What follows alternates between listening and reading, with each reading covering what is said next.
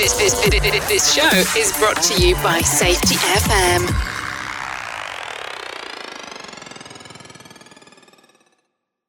The following program is rated for mature audiences and may contain adult language, adult situations, and frank safety discussions. The names and certain details have been changed to protect the safe and the unsafe, but believe me, every item in here is true. Here we are out in Colorado. We're recording this podcast. I wanted to introduce you to a member of our team, Katie McGrogan. She comes to us from uh, the firefighting industry, if that is an industry, and also as an EMT. We were fortunate enough to hire her about a year and a half ago. And uh, why don't you say hello, Katie? Hi, everyone. So, Katie has had a couple of questions over the last month or so, and this has been an ongoing topic of, you know, in the safety industry. And we wanted to talk about it. What's your main uh, issue that you deal with that on the jobs? It seems.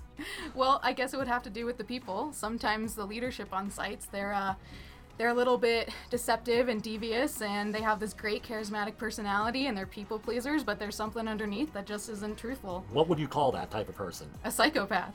So, by special request, today on Safety Wars, psychopaths in the workplace. Let me start out with a little disclaimer here.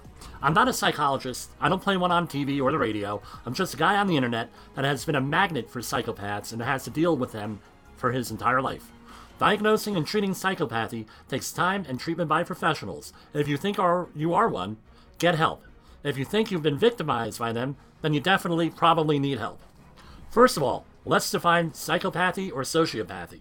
It is defined by the NIH as a neuropsychiatric disorder marked by deficient emotional responses, lack of empathy, and poor behavioral controls, commonly resulting in persistent antisocial deviance and criminal behavior in some cases.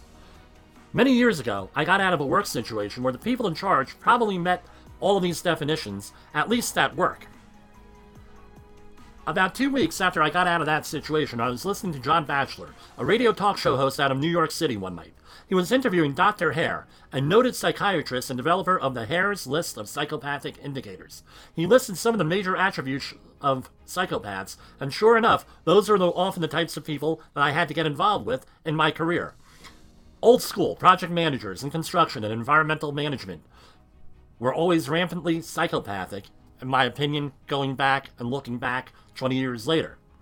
It was accepted, it was incentivized. Unlike today, we have a better understanding today of these individuals, and companies are better able to usually manage them, especially the larger ones. The question is what's a good indicator of a psychopath? Here's a good one for you. When there is a catastrophic injury, loss, or a fatality, and the person says, shit happens, or it was just their time. They give what we used to call crocodile tears, and then, a week or two later, we're back to business as usual. I recently heard a good one. I don't give a shit if the person takes a header off the bridge. I need to get the job done, on time and within budget. First of all, why do companies hire psychopaths? There's a lot of answers personal affiliation, family members, any of those. But an easy answer is they get the job done. Often the big producers in a company or organization are psychopaths, especially if a company is looking at short term profits. Often they leave the company or the project they are working on well before it ends or before negative consequences come to complete fruition. So your companies with high turnover rates may be a good environment for the psychopaths to flourish. And when I see a company with high turnaround, I know that there's usually an issue there. Some of the attributes that make them desirable. During job interviews, they appear to be easygoing, friendly, and easy to get along with. They have a superficial charm. Basically, all the positive traits that you're looking for, they seem to have, because they're the master manipulators. Why are they promoted in an organization? They're normally cool under pressure because they have very little empathy. They are polished. They dress well. They have charm. They are able to make snap decisions, period. They don't worry about emotional consequences. They're able to get done, get those decisions made. Um, so the lack of empathy seems to coincide with some of these positive, and I use air quotes, attributes. Often they know how to manipulate a system and bully people, sometimes without the person actually know that they're being bullied. See our previous episode on gaslighting in episode 8. They create confusion to advance themselves. What do we call them? The problem, the reaction, and the solution. They identify the problem, control the response, and of course, they have all the solutions. They are able to impress people, especially those in positions of power. So they're the ones who always make the meetings, who always are visible, that are there. They, oh, uh, and they get to know everybody, they get to know the management. While you're in the field doing what you're doing in the field, they're in the office doing what they do in the office, creating networks, partnerships, and everything else. Those are also the ones that might might be psychopaths. That's in my experience where they uh, where they exist, right? How do we identify them? Right? Here's some more attributes. Again, some of these are from Dr. Hare, some of them are not. Right? They have a high estimation of themselves. Right? So one of the things is often, and this is my experience, they are smarter than you and they let you know. And they'll always remind you. The implication is that you are not. Now you're able to be manipulated. You're put into a situation being manipulated. Pathological lying, where they're going to lie over everything. We're not even talking the white lies. We're talking lying when they don't even need to lie. They're just lying, right? The lack of remorse or guilt for anything, manipulativeness, lack of empathy, right? They're emotionally not mature. My favorite, the parasitic lifestyle. This is back from my political activism days. These individuals typically own nothing, have no credit, like you run a credit score on them, it's like 300, right? They have multiple bankruptcies through and people go bankrupt all the time. That's not what we're talking about. We're talking about multiple bankruptcies for not really valid reasons, right? They don't pay their income taxes or any other taxes, work off the books and for cash. All of those things are parasitic lifestyles, in a lot of cases when it's taken to the extreme. Failure to accept responsibility for their own actions, right? That's number seven. They often manipulate situations that you should take the blame for their mistakes. So we're going to blame somebody else. You're going to blame the guy who's off that day, right? Again, go back to the whole thing with pushback that safety professionals uh, get. So, a good one is you're on vacation, a problem arises, they could wait till you get back from vacation, but they call you on vacation to uh, fix it and blame you because you're out of the office. And then when you come back in, all of a sudden you have a mess on your hands. If someone does that, they're, that's a pretty good indicator that what you're dealing with. This is the other thing. If you admit that you're at fault, then they say, well, look, he admitted to fault. Now it's deflecting blame away from them. And they use that to manipulate you. So now you're in a situation where, hey, you, oh, okay, yeah, I could have done that a little bit better. Now they use that as an, amp- they amplify it, and that's used to manipulate you and make you look bad, make themselves look good. They're unable to set realistic long term goals. How do you identify this?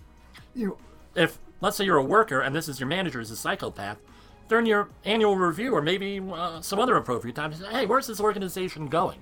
And if they don't have good long-term goals that are even realistic, they have no way of getting there, right?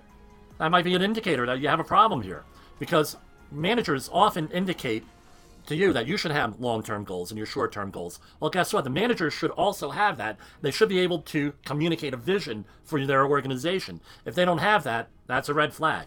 And general irresponsibility. Are they irresponsible in everything they do? They don't care. No work ethic. You name it, they just general irresponsibility.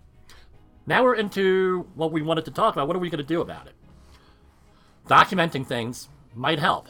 But realize that in documenting things, that's a distraction from everything else you have to do.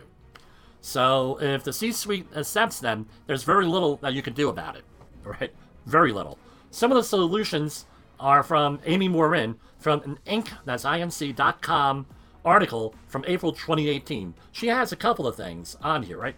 Number one, keep your emotions in check. If you're dealing with a person who lacks empathy, they're going to use that your empathy against you. So you might have to be a little bit, give up some of your empathy and be as cool as they are, right? But don't be intimidated. Number two, one of the ways that a psychopath controls people in situations is to intimidate you. You know, so they give you a uh, uh, a problem or what have you, right? And they intimidate you with it. You're going to do X, Y, and Z. They give you what we used to call a shit sandwich and force you to eat it. Just be careful you don't do anything illegal. Because I tell you what, if you trade pain for pain with these people, one, they have no empathy. It ain't going to impact them. However, you lose a bit of yourself. So trading pain for pain ain't going to get you to where you need to be here, and it's going to uh, make you look bad, right? Don't buy into their stories, especially if they always paint themselves out to be the victim of things. What kind of stories? Are they showing, hey, this is a story and this is how I overcame it, I'm going to overcome it this way, right? That's if they're saying, well, I was the victim and this guy did this and this guy did this to me and woe is me, they're looking for you to give them sympathy so then they could use it to manipulate you into the situation. Here's another one turn the conversation back on them, use their flaws against them. So ask questions. They want to, well, how are we going to do this? How would you handle it? Well, those are two questions, but you try to turn it back on them in a polite, professional way. The last thing, and this is becoming more and more popular because of COVID, opt for online communication before an in person communication. This way, there's some type of a quote unquote paper trail with that. So, what else can we do here, right? You don't want to lose part of yourself and drive yourself crazy with these folks, right? So, for uh, if you're in human resources, go and look at hey, at, look at this stuff. You can look up some professional resources that are legal, or maybe you could weed out some of these personalities, um, see if they're going to fit into your organization. If you don't hire them, you don't have to deal with them. However, no, you can't do anything illegal. I'm not advocating doing anything illegal or immoral or unethical. For uh, psychopathy to be a clinical diagnosis, it needs to be addressed by a psychologist or psychiatrist. Now, in my non professional experience as a psychologist, right, I think we all have a little bit of psychopathy in us. But when it becomes a problem, right, it has to be addressed. So, one, one other parting point Conf- confronting these folks. You try to uh, confront them up front, professionally, ethically, morally, legally, up front, ver- versus letting things fester and then you have an explosion. Because then at that point, when you explode and unload on them, then they're the victim. They will play the victim card, and now you're the aggressor. And things again are going to be turned around on you. So, if you recognize these trends in you, maybe you need to get counseling. But uh, the other thing is, if you're a victim of a psychopath, you need to really get some kind of help out there. So, if you're a victim, right, or suffering from any other emotional abuse, there is help out there. Two sources out there in the National Suicide Prevention Lifeline at 800 273 8255 or mentalhealth.gov. For Safety Wars, this is Jim Polzel. The views and opinions expressed on this podcast are those of the host and its guest and do not necessarily reflect the official policy or position of the company. Examples of analysis discussed within this podcast are only examples. They should not be utilized in the real world as the only solution available, as they are based only on very limited and dated open source information. Assumptions made within this analysis are not reflective of the position of the company. No part of this podcast may be reproduced, stored in a retrieval system, or transmitted in any form or by any means, mechanical, electronic, recording, or otherwise, without prior written permission of the creator of the podcast, Jay Allen.